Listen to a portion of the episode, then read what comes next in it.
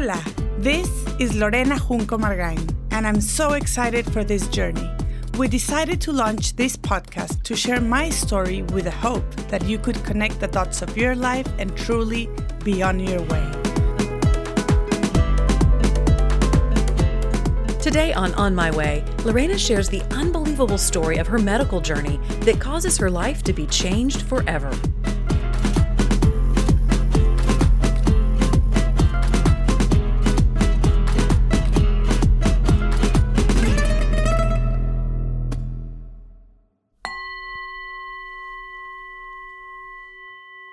Everyone.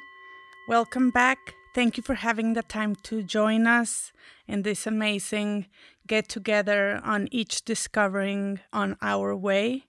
So, let me share with you I'm a proud mama of three.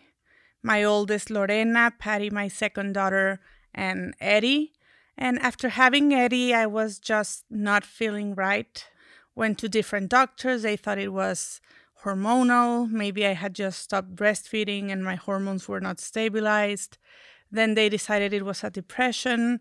I went through a whole journey of even scanning my brain to find if there was anything related there that was affecting me. And I, I was not able to find answers. Finally, through one of my sisters, uh, she had a health issue, and her doctor saw my neck and noticed that I had some rings, which he noticed. He says, you know, your thyroid is being protected with extra fat. Um, those rings of fat are telling me something. Can I, can I check? Can I touch your neck?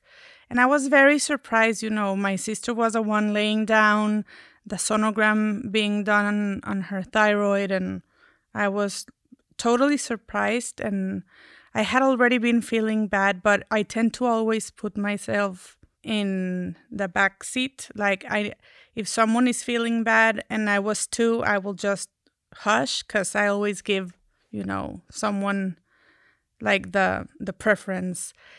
So he touched my neck. He said, you know, your thyroid seems right, but anyway, due to your sister's history, I want I want to do some some blood work just to check your levels and i was like sure you know maybe he's maybe he'll find an answer and i was open to anything. So i did the blood work and you know when something's wrong you have a an immediate call and they told me my potassium levels were extremely low. And it did, did make sense. I was eating a lot of bananas because i was having cramps in my calves and they asked me, you know, are you having a lot of cramps? Yes. Is it normal? Yes. So I had gotten to a point where feeling bad was a norm. So I totally lost compass about what feeling good or bad was, since my last years had been very traumatic emotionally because I left the country without me wanting to. And then having the baby, my second baby, uh, one month after arriving to the country and to the US, and then back to back little Eddie. So I had been on a fight mode and had not been paying attention to what was really happening to me. So they, when I had little Eddie, um, I had a hernia repair, and this amazing surgeon I thought he he totally stood up for the best standards. He sat down face to face. You know, his eyes, his gaze was beautiful. His hands were well manicured. His poise, everything about him gave me the right the right knack. And he repaired my hernia. It was a successful surgery. So whenever I had to recur to him again when they found out through my blood work that I had a, an adrenal tumor after a scan. They recommended some surgeons, and when I saw his name, I, I, I knew that was a sign that it was it had to be him because we had a relationship, and I know that he was ranked um, amongst the best. So went to him, and you know it's very simple. We now I know, but we don't ask the right questions. I never even contemplated that there was a possibility of having a partial adrenalectomy versus, you know, if you have two, just snip one. that happens a lot with kidneys as well. So, surgery was simple. My priorities were keeping up with the family agenda. That's a common thing in me. I want I didn't want to be a burden. So Eduardo's parents, which I adore, came to Austin, took care of me. I asked Dr. Umano, and with the reason I call him Umano is because of after all the searching, my conclusion he's human as I am as well. So we all make mistakes, but long story short, I, we had the surgery and um, I felt worse after the surgery. And there's this term, PTSD, which they attributed to post traumatic stress syndrome, which they say that, you know, after going to war or after going through a surgery, you might have this kind of depression. And he was sure I was going through that. So I started on a journey of anxiety pills I was truly feeling that bad that I wanted to die. Like, I was like, maybe I just let go of this process and because no one understands what I'm feeling. The more I tell people I'm not feeling well and I describe my symptoms, they think it's depression. And so maybe I was, and I was open to the concept, but I, I did think I was thinking straight. So tried to pretend I was okay with the kids and I was truly not okay. I was losing my mind and my body. And, I just came open open and vulnerable with Eduardo and I told him, now I think I'm going nuts. I do think it's in my brain. I am in a depression. The surgery happened and I feel even worse. I feel like I'm having a heart attack and so I started crying and crying, and Eduardo, you know, started crying with me. And for him to cry takes a lot. He he saw my desperation and my searching, and I was this. I had a very close relationship with Dr. Google, and things things every search I did did not look good. So I I already had auto diagnosed me many multiple things but not not the right one because it wouldn't have ever crossed my mind. and um, eventually went to South Padre pretending, you know, our happy summer, you keep traveling, now the beach. And one day I just fainted outside of the Red Lobster because I was in my trying to feed my kids healthier. So I fainted there and ended up in Brownsville's ER. And when I told them I just had had surgery a month ago, they assumed I had um, internal bleeding. So they rush me in and they find out I have a tumor. And I'm like, oh my gosh, my body is generating tumors by the second. You know, I had just one removed. My mom rushed in, and um, my mom went to get a phone uh, restroom or whatever and i told robbie please call the doctor and she called the endocrinologist instead of the surgeon that had removed the adrenal and doctor said that's weird because your body does not generate tumors that quickly could you please send me the scan i just want to you know maybe it's a poor quality scan or something we were blaming it, blaming it on um, geography so he receives a scan. He notices it's exactly the same characteristics, same size. And so he calls the hospital and retrieves the other scans. And he notices the doctor had actually, the surgeon had actually removed the wrong side. And he immediately picked up the phone, called the surgeon, and said, You know, I know what you did, and you have to come to my office and tell Lorena Sadly, he told me in the post operation appointment that I had a bilateral condition, so that I would eventually go back to him and have my second adrenal removed. So he he lied. He not only made a mistake, but he covered the situation, and Dr. Blevins noticed that. So when I received the phone call, you know, I'm like, oh yeah, he cares about me, and I'm like, hello, and Dr. Blevins said, Lorena, I'm here with your surgeon and he has something to tell you. So basically, he just said, Hey, how was your trip? You know, when you where you're feeling shitty and you say, How are you? And you say, Fine. And you're like, Why did I say fine? I'm actually feeling shitty. Well, that was the case with the doctor. Like, How are you? And I'm like, I'm in the hospital and they just found a tumor. But instead of saying that, I'm say, Fine. And you? And then, Fine. So, like, two minutes of small talk. And then he said, Well, you know, I have to tell you something. I, um, I don't know how this happened, but I removed the wrong side you need to come back to Austin. Uh, if you would like to make an appointment, we can follow up on this. And please know that I love you. And I remember I was outside in a parking lot. I just sat down and I was trying to understand. I couldn't even process it. And then, you know, he hung up and I'm like, what the hell? So I call my in laws. Could you please take care of the kids? And Eduardo was flying that day. He was commuting back and forth to Mexico due to his job. And I just went to my place and just was staring at the sunset as like, what do I do now? Um, part of me was a relief that I I was not going crazy. Even though everyone wanted me to to think it was anxiety or depression, it was my heart had grown because the tumor was generating a hormone called aldosterone that made my heart pump, and um, my potassium and mag- magnesium levels were up, off. Magnesium um, affects muscle, so the heart is a muscle. So all the everything I had been describing, there was actually, you know, if a doctor was truly listening, they would have said, "Oh, let me check this or let me check that."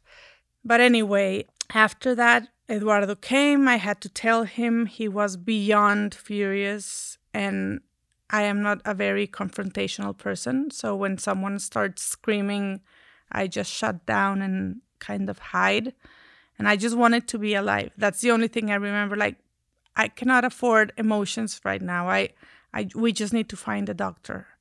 So um, Eduardo told my parents, you know, my in laws, everyone was cussing, furious, and everyone, you know, diligent, typing, uh, searching up best doctors, making phone calls.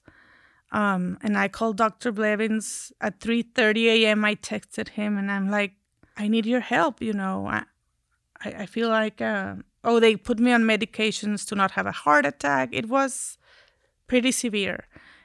So we went back to Austin, and one of the bravest persons I've met is Dr. Blevins because even though he was not to take the blow because he was not the one that did the harm, uh, he took the blow from my angry dad, mom, and Eduardo, and they were very fierce in asking questions. And, you know, I remember just sitting down emotionless. I was like numb. I couldn't even process it. He was the one that got us the best surgeon at MD Anderson and and Dr. Perrier. Uh, she saved my life. She did a partial adrenalectomy, and right now I'm living on 40% of one. But I did, you know, it, it altered my life. I have to have co- constant blood work and scans and the adrenals work with the pituitary gland and with the thyroid, so they call it the Trinity. And I don't know, we hadn't learned about the important function of of the system in into our bigger system, and so I've learned a lot about my body, how to understand it. I learned about how to prepare for revenge. I invested two years on the perfect way for with the lawsuit, getting the best lawyers. After the surgery had been successful, I had the strength to fight for that.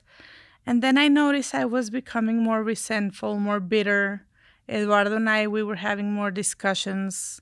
than normal, I was on the edge always, and something was just not right. I lost my right abdomen um, I don't have enough strength, so a, a lot of sports and my belly button flops to one side.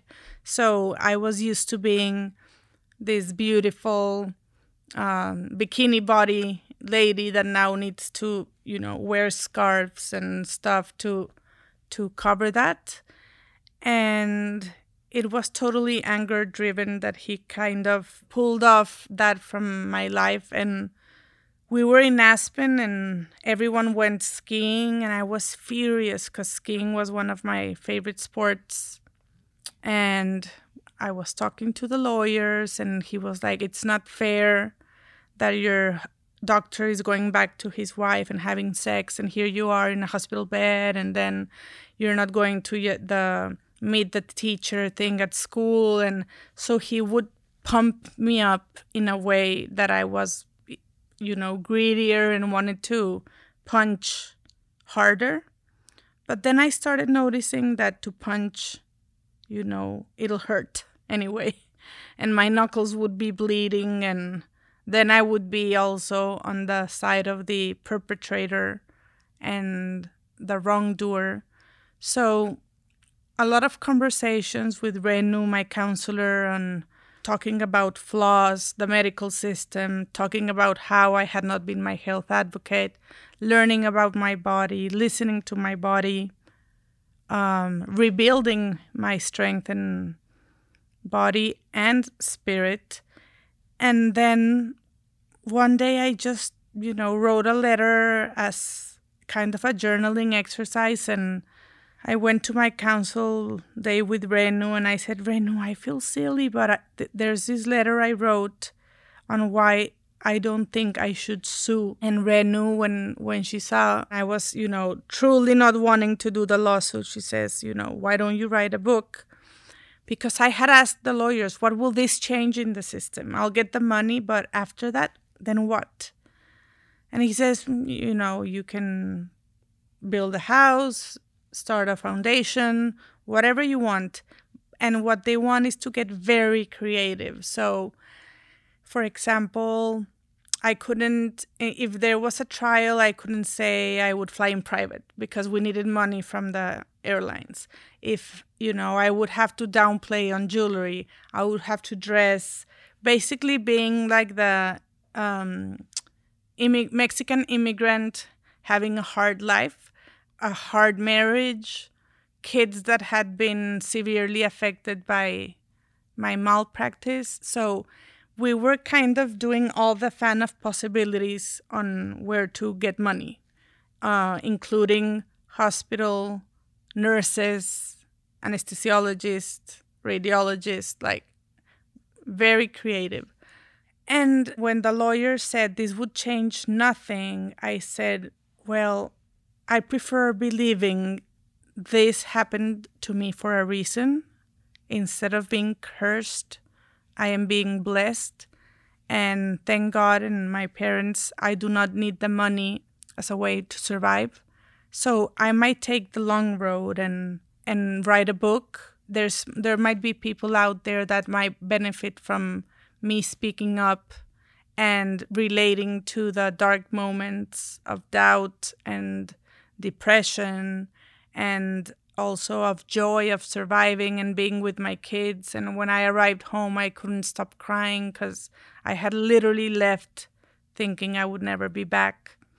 So i hope you can all relate in whatever part it is if it's in family if it's in doubting your own decisions if it is on finding the right doctors the right counselors, and also about knowing how to surrender.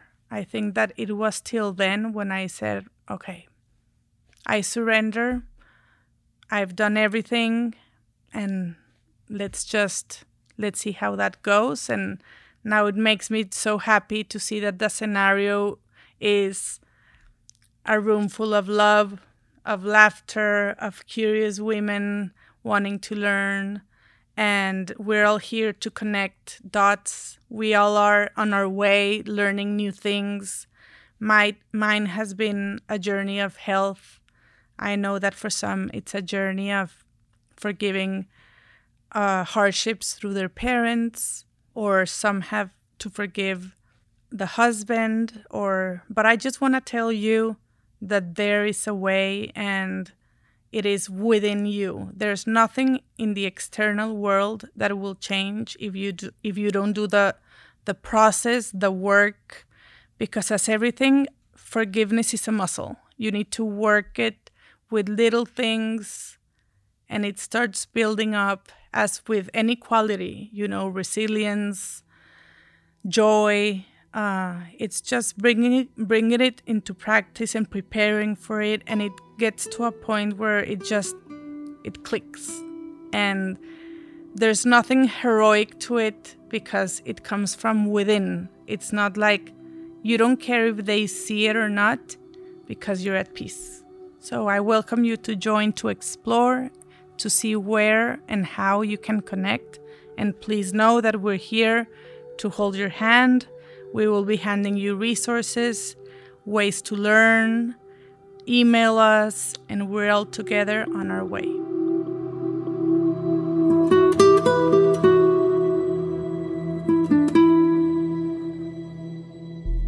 Lorena Junco Margain, passionate art collector, devoted wife, and mother, is already shaken after fleeing Mexico with her family while pregnant due to concerns for their safety. After arriving in her new home in Austin, Texas, she learns she has a tumor on her adrenal gland. Although not life threatening, the condition is serious and requires surgery right away. Having long experienced unexplained symptoms of dizziness and lethargy that neither medications nor holistic or Ayurvedic treatments have helped, she embraces the news with tears of relief. With a simple surgery, she can regain her strength and joyful spirit. But fate can be mischievous, and to err is human, even for surgeons. Rather than improve after surgery, her condition worsens. On the Way to Casa Lotus is the gripping true story of Junco Margain's journey coming to terms with the permanent consequences of a surgeon's devastating mistake. Mindful that even good people make errors and that vengeance such as legal action would not mend her broken body or soul, she chooses instead to embark on a quest for peace and healing, beginning by seeking space in her heart to forgive. You can get your copy of On the Way to Casa Lotus on Amazon or at lorenajuncomargain.com.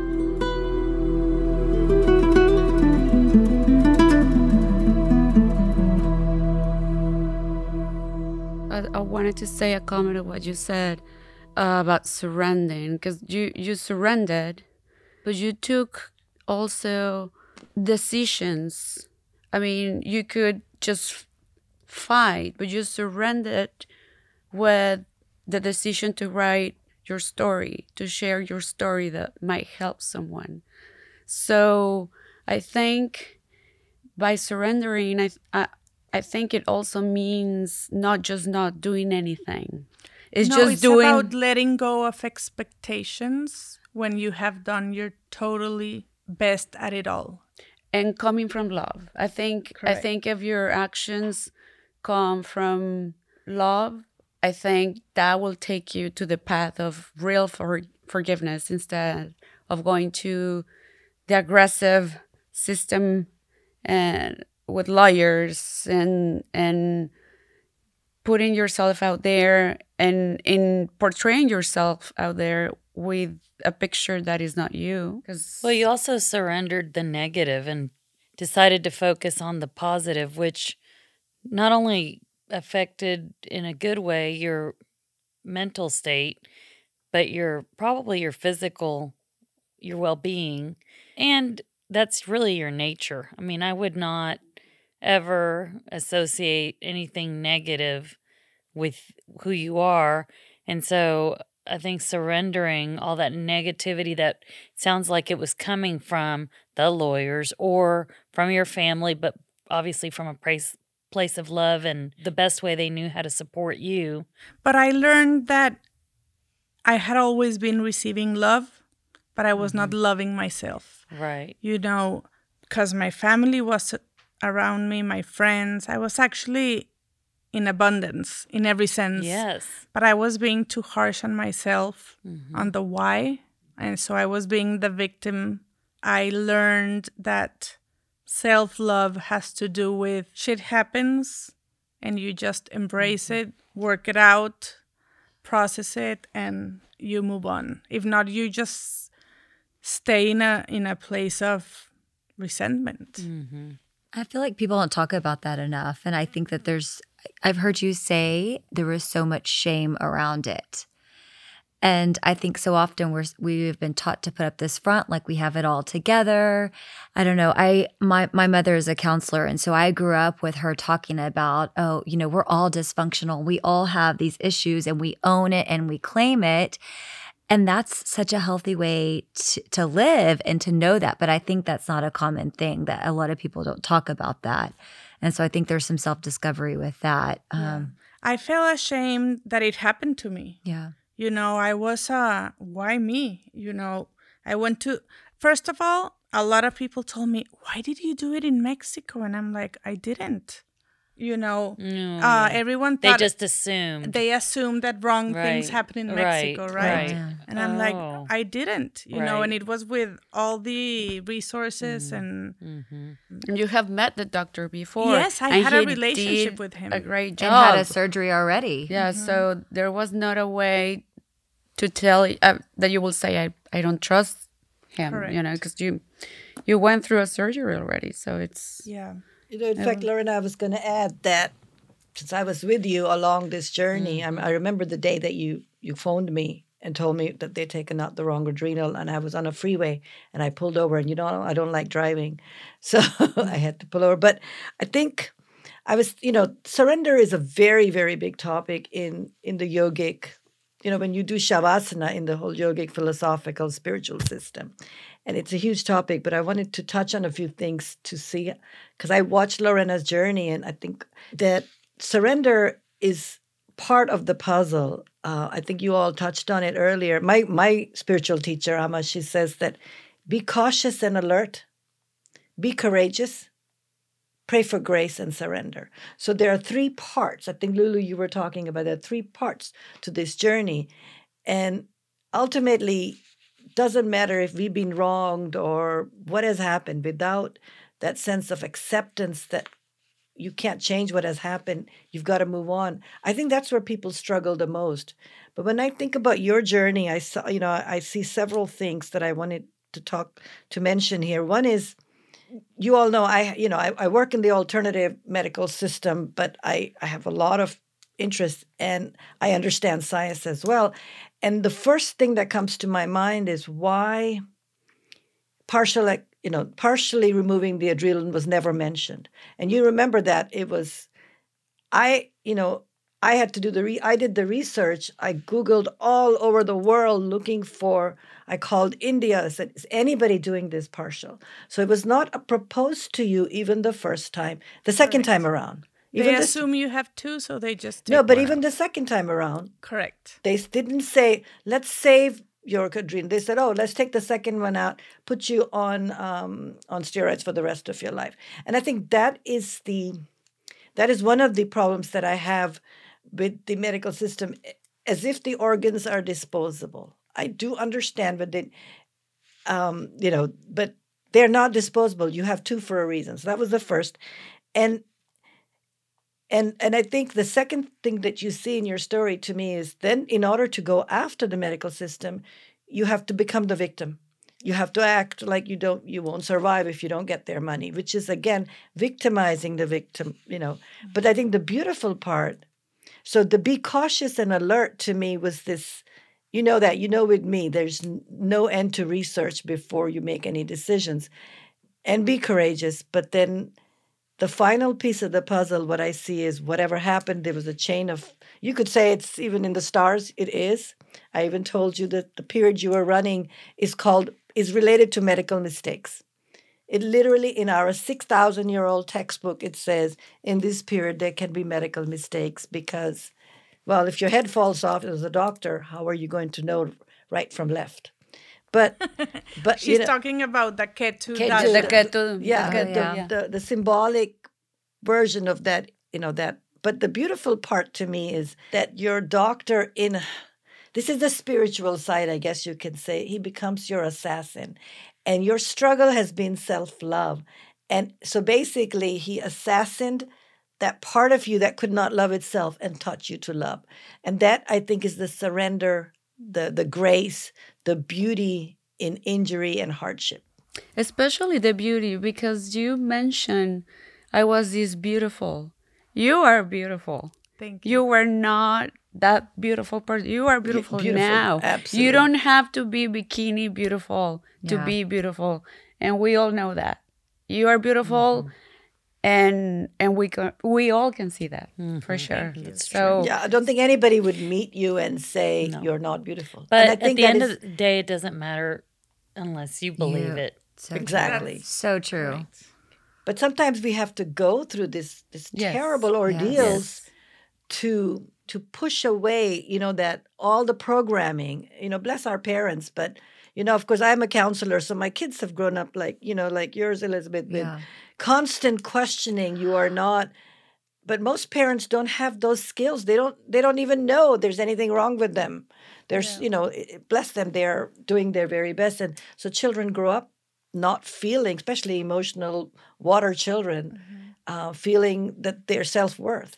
So these ordeals are often, at least in my work, are designed to, yeah, they're a form of assassins. They, you know, in, in a hero's journey, in any good movie like Matrix, it's the portion of the story where the hero almost dies.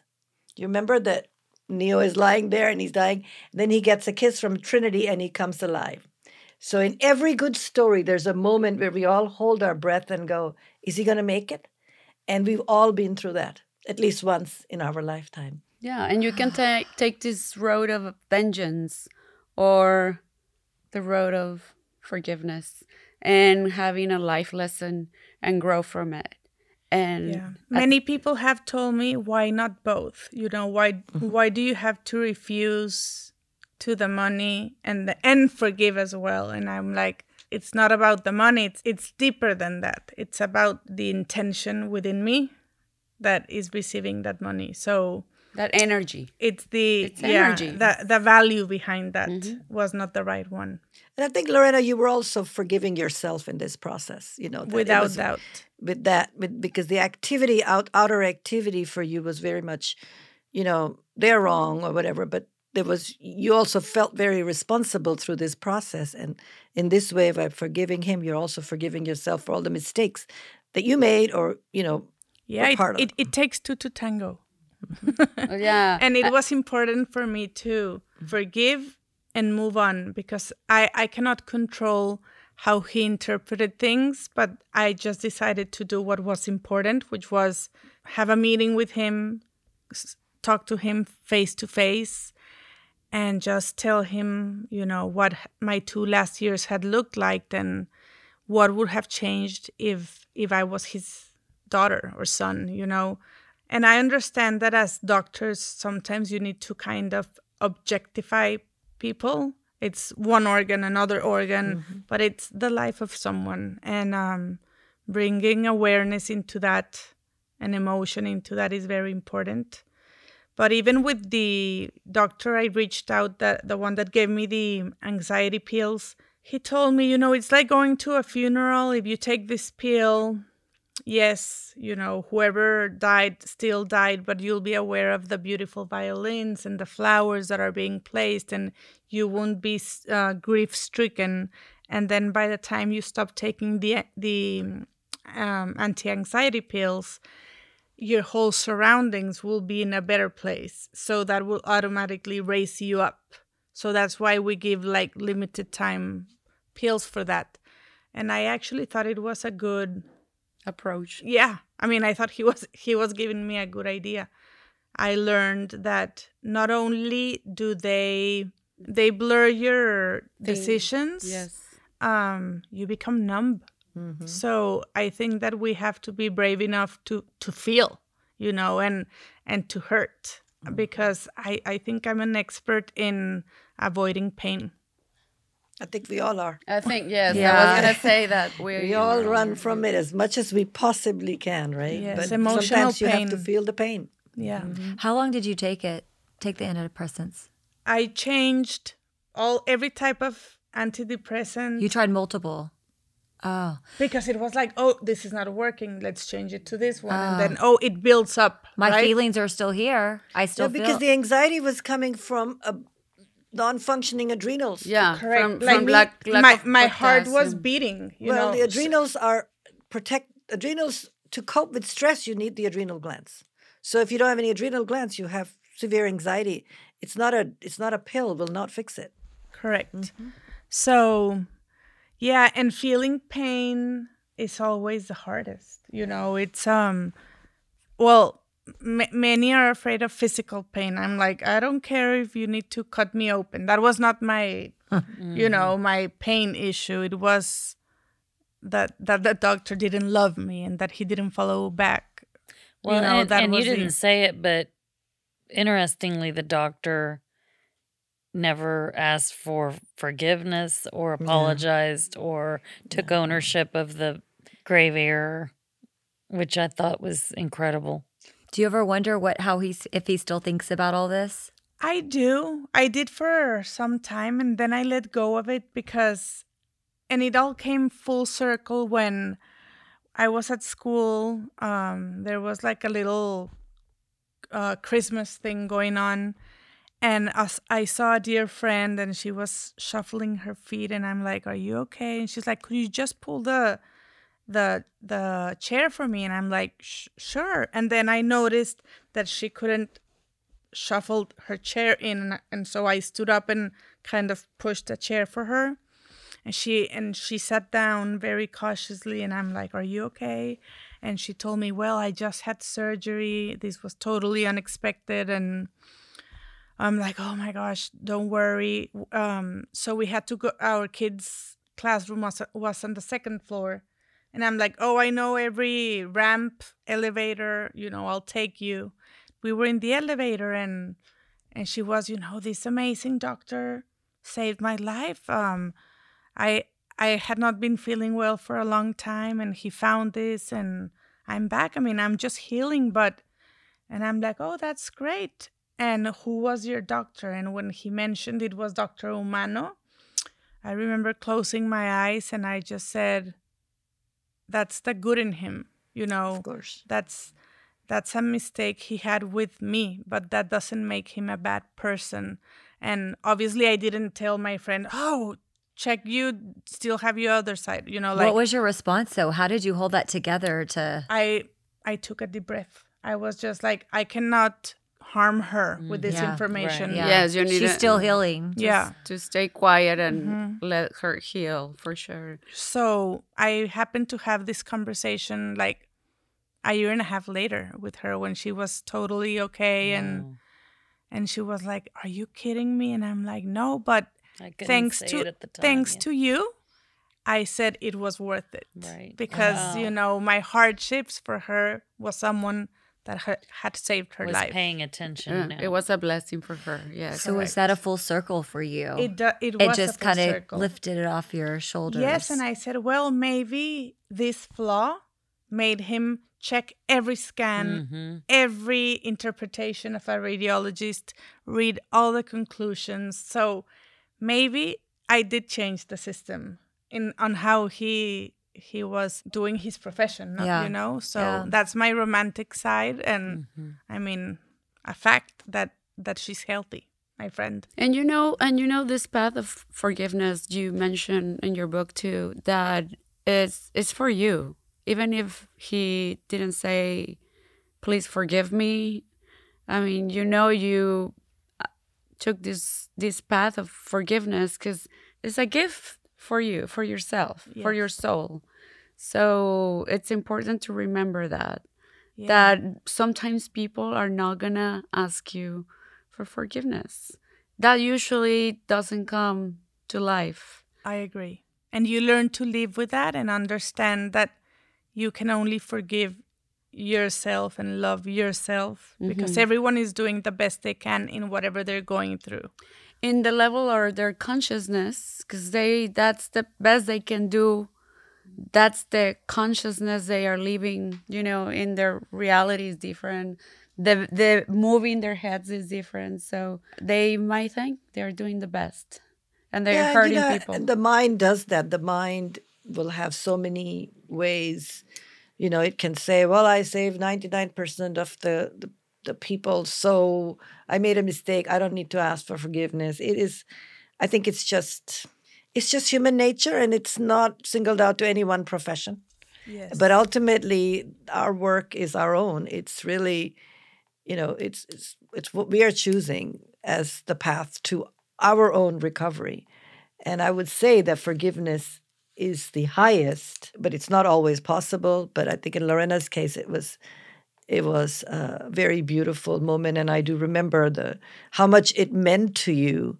You know how much it wasn't so much at the very it wasn't how much how his uh, you know saying I'm sorry, but how much it meant for you to say to him, it's okay. Mm-hmm. And that was, I remember that so well, so profoundly. It's etched in my mind because it's such a rare thing for someone to come to me and say, I, this is, you know, I'm so excited I got to say this to him. It wasn't at the very end, it wasn't so much about what he said to you, it no. was what you wanted to say to him. It was like a trial for mm-hmm. me. It was an mm-hmm. important mm-hmm. milestone, and I wanted to get out of this fear zone I was so immersed in and know that I could control sitting there having uh, an honorable conversation without anger and I tr- I truly did a good job. Like I, Eduardo was like, "I cannot believe you're doing this," and I'm like, "So this is what's gonna happen. If you think you cannot control yourself, please stay in the car,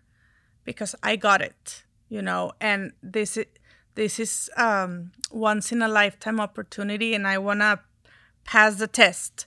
Own it. Uh-huh, I want to own it. And um, I tend to go second always, right? So he sat down, didn't even open his mouth, and he truly was there just to support me. And my father had given me a very wise tip. He said, you know, he's in the media business, so he knows that whenever a reporter wants to pull out information, they'll misguide it and just go to wherever point they wanna they wanna make. So he says, remember, you're the one that reached out.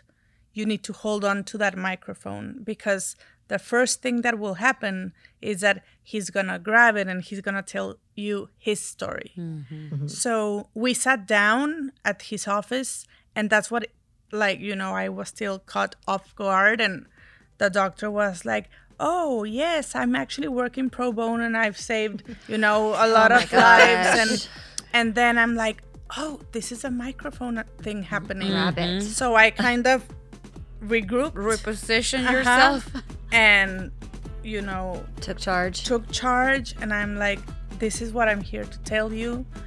I want to share with you my last two years you know all the surgeries and hardships i missed kindergarten and like three years of the kids.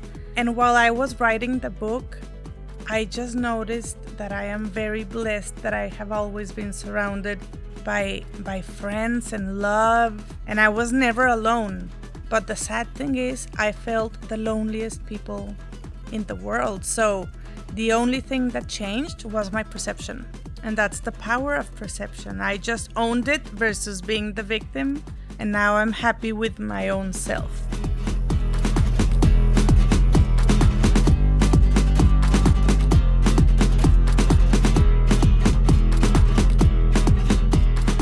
Thanks for listening to On My Way with Lorena Junco Margain. We'd like to invite you to send us your thoughts and any questions from this podcast by emailing Lorena at lorenajuncomargain.com. You can also reach out to us directly through our website by clicking the link in the show description of this podcast. This podcast is a production of Terra Firma and recorded from the historic Arlyn Studios in Austin, Texas.